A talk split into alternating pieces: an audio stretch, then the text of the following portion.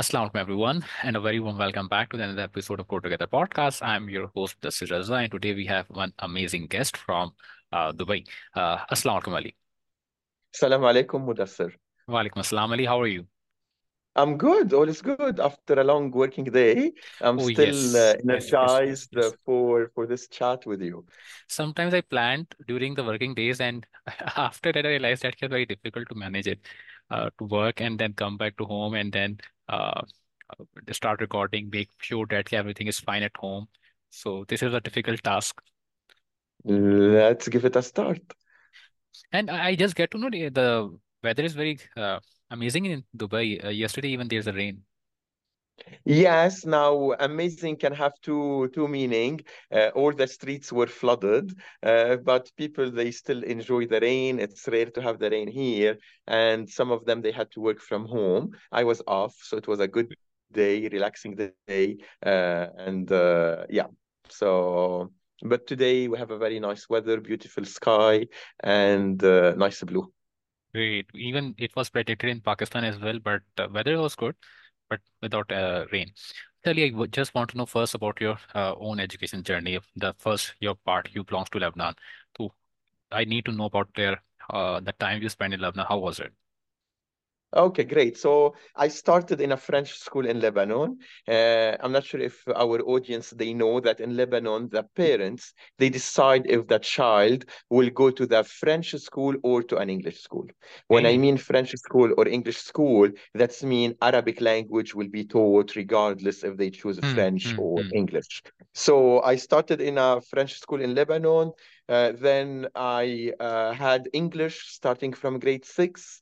And so at that time, I became like trilingual. Uh, people, they know me as a Ah, trilingual. I speak Arabic, English, and French. which one you enjoyed most, uh, Ali? yeah, sorry. Which one you enjoyed most? Oh, each one is used for something. So Great. uh, because your your relation to languages are really are really different uh, regarding on the context, the background. Uh, so, for example, I speak to my daughter only in French uh, because I want her also to be Ah, trilingual. Uh, I write in Arabic my ideas and then my feelings, and then English mostly is used as a as a work language. Hmm. Uh, then I finished my studies in a university, private university in Lebanon, started working as a teacher, and uh, I was introduced to the uh, PYP program, primary years program, uh, by the International Baccalaureate. I know in Ah, Pakistan in the IB program, yes. yes, so many schools are implementing the IB PYP Hmm. program. Uh, I taught, uh, I taught grade three, I taught grade four for six consecutive years, and then I was promoted to become a PYP coordinator. Uh, spent eight years in Lebanon at the same school, and then 2010 I moved to Dubai. Uh, did some work in Dubai as a coordinator. I continued working in the Gulf, moved to Qatar, did some work in Qatar as a coordinator, and then uh, five years ago, so in 2019, I came back to Dubai, and now I have my own business. So I do Ah, training, consultancy. I support teacher in French, in English, in Arabic, in the region and outside. So this is in in two seconds a little bit my my story. I, I just need to know more about the Lebanon culture, uh, the education system, what you have been experienced there, and then when you move to Dubai and Qatar, uh, being a teacher, what feel you uh, find here? This is your early life. Uh, when you were a student in the uh, Lebanon, you learned, and uh, now you're teaching in Dubai or in experienced the Qatar. Yeah. What difference you have been observed? Okay, so uh, interesting, interesting question. So uh, in Lebanon, like uh, the parents, they do everything so their kids get educated. Hmm. Uh, we all know that we have uh, top schools, top universities. Um, it's very diverse. Uh, I'm not going to say very diverse in nationalities, Hmm. but it's very diverse curriculum. regarding the background of the people and regarding the uh, communities, uh, um, the religion. Um, Lebanon is very diverse, and so um, the languages. So we are are known as being multilingual, minimum bilingual, Arabic, English, as I said at the beginning, or uh, French and, and Arabic. Uh, now, um, Arabic is spoken at home, Yeah. it's visible, it's there, it's in the market. Uh, now, when I moved to Dubai or when I lived in Qatar, um, it becomes completely different. Yes, we still have different Hmm. religion, but here we're bringing different culture. Yes. We're bringing different nationalities. Yes. Uh, so instead of working only with Lebanese in Lebanon, I was working, for example, in Qatar with Hmm. 60 different Great. nationalities. So 60 different nationalities means that it's a different structure, it's a different approach. And uh, let's say Arabic, even though it's the language, uh, the, the, the official Hmm. language of the country, Hmm. it's rare to find people speaking it. Yes, yes, Uh, yes. so you go to the shop, you speak Ah, in English.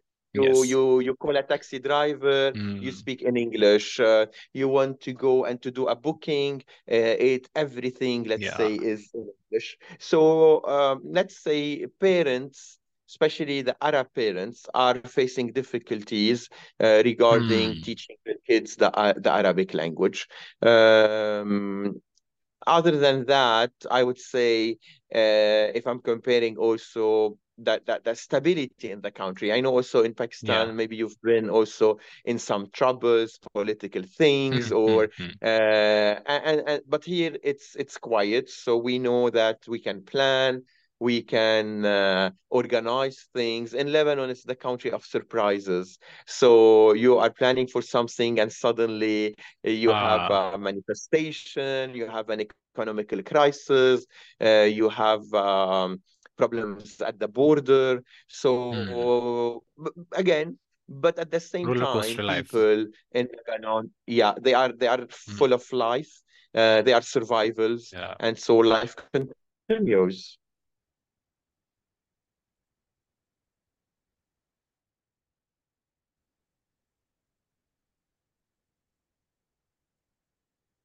Ali, Uh, being a educationalist or being in a teacher, which where you start your life as a PYP, after it, you start your own business. So I want to know that uh, time or that uh, year when you decided to start your own business. How was the turning point in your life where you decided, okay, this is the uh, because we teach the students about the different entrepreneurship skills and mindset, uh, creativity.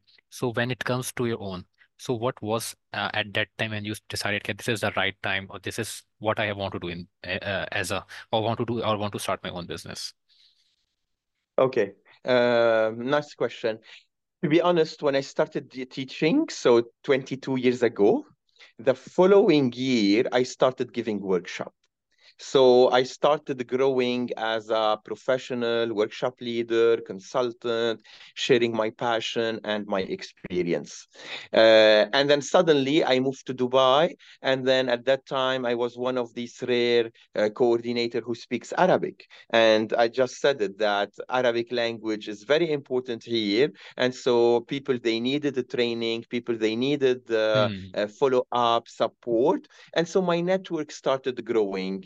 And then after the experience in Qatar, so I did like maybe 15 or 17 years of uh, working full time in a one school, and then doing during the weekend some work, uh, during the week some consultancy. And so I felt now it's time uh, to to to step out and continue spreading my passion to education, not just in one school or in one country, but work Hmm. across the schools and across the country and across the languages. Uh, so you can find me, for example, during one week in Oman doing a workshop in Arabic. Suddenly I'm in France doing something in French, and I finish the week, for example, in Rwanda doing something in English. Uh, now, I don't do this a lot because it's very exhausting, uh, and I try to balance my life between family time, Dubai time, and Hmm. then uh, travel and uh, consultancy and workshop outside the UAE. I really love your background. How did you design it? So this background is a little piece of my uh, my logo.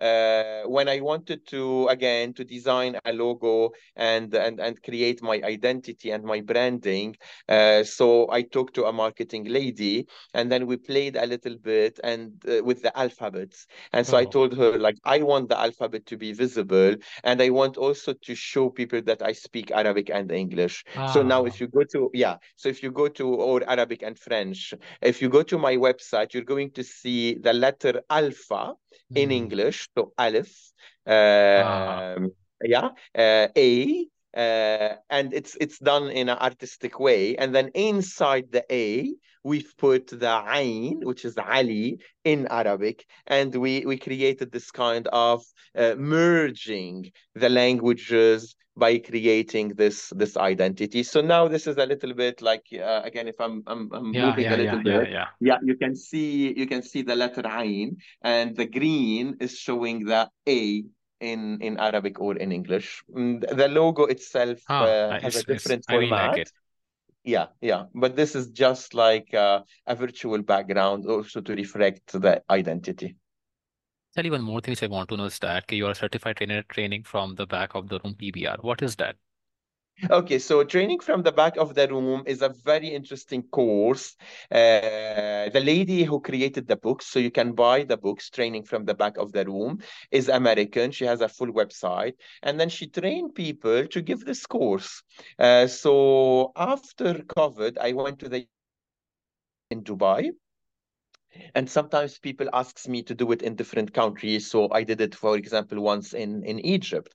Uh, the course is about uh, brain science. Hmm. so once you know how the brain works you will be able to train the people in a way that they are taking the lead and you are the facilitator we always say it's like the role of the teacher the role of the trainer Hmm. is to facilitate so how do you facilitate if you don't know how the brain works so Hmm. we look at the brain science, we look at strategies that puts the learners at the center, and then we play with this game, training from the back of the room. I'm standing at the back of the room, and you are taking the lead. Ah, great. I really like this idea. I've seen Yeah. few pictures on LinkedIn as well, so I I, I I'm curious to know more about it. Yes. And if you go on the website, the website is full of blogs, articles, uh, short clip, short presentation about training from the back of the room. Now, the beauty of the workshop, if I invite people to come and to attend, it's an opportunity to, to spread the word.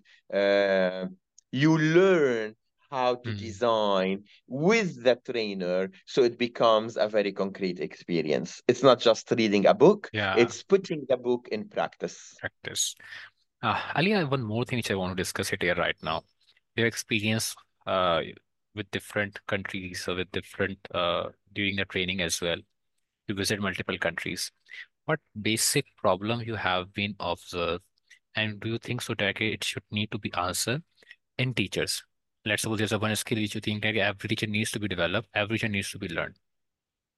Yeah, so let's say that mo sometimes one of the main problems is communication. Mm, So uh, teachers they receive messages about workshop last minute, mm, or you go to the room instead of having a room where you can work in a in an easy way, flexible way. You find a very rigid room, uh, even though you mentioned in the website it's a group work, or in the mm, email, in the communication email, we want groups, it's a group work, and so on and so on.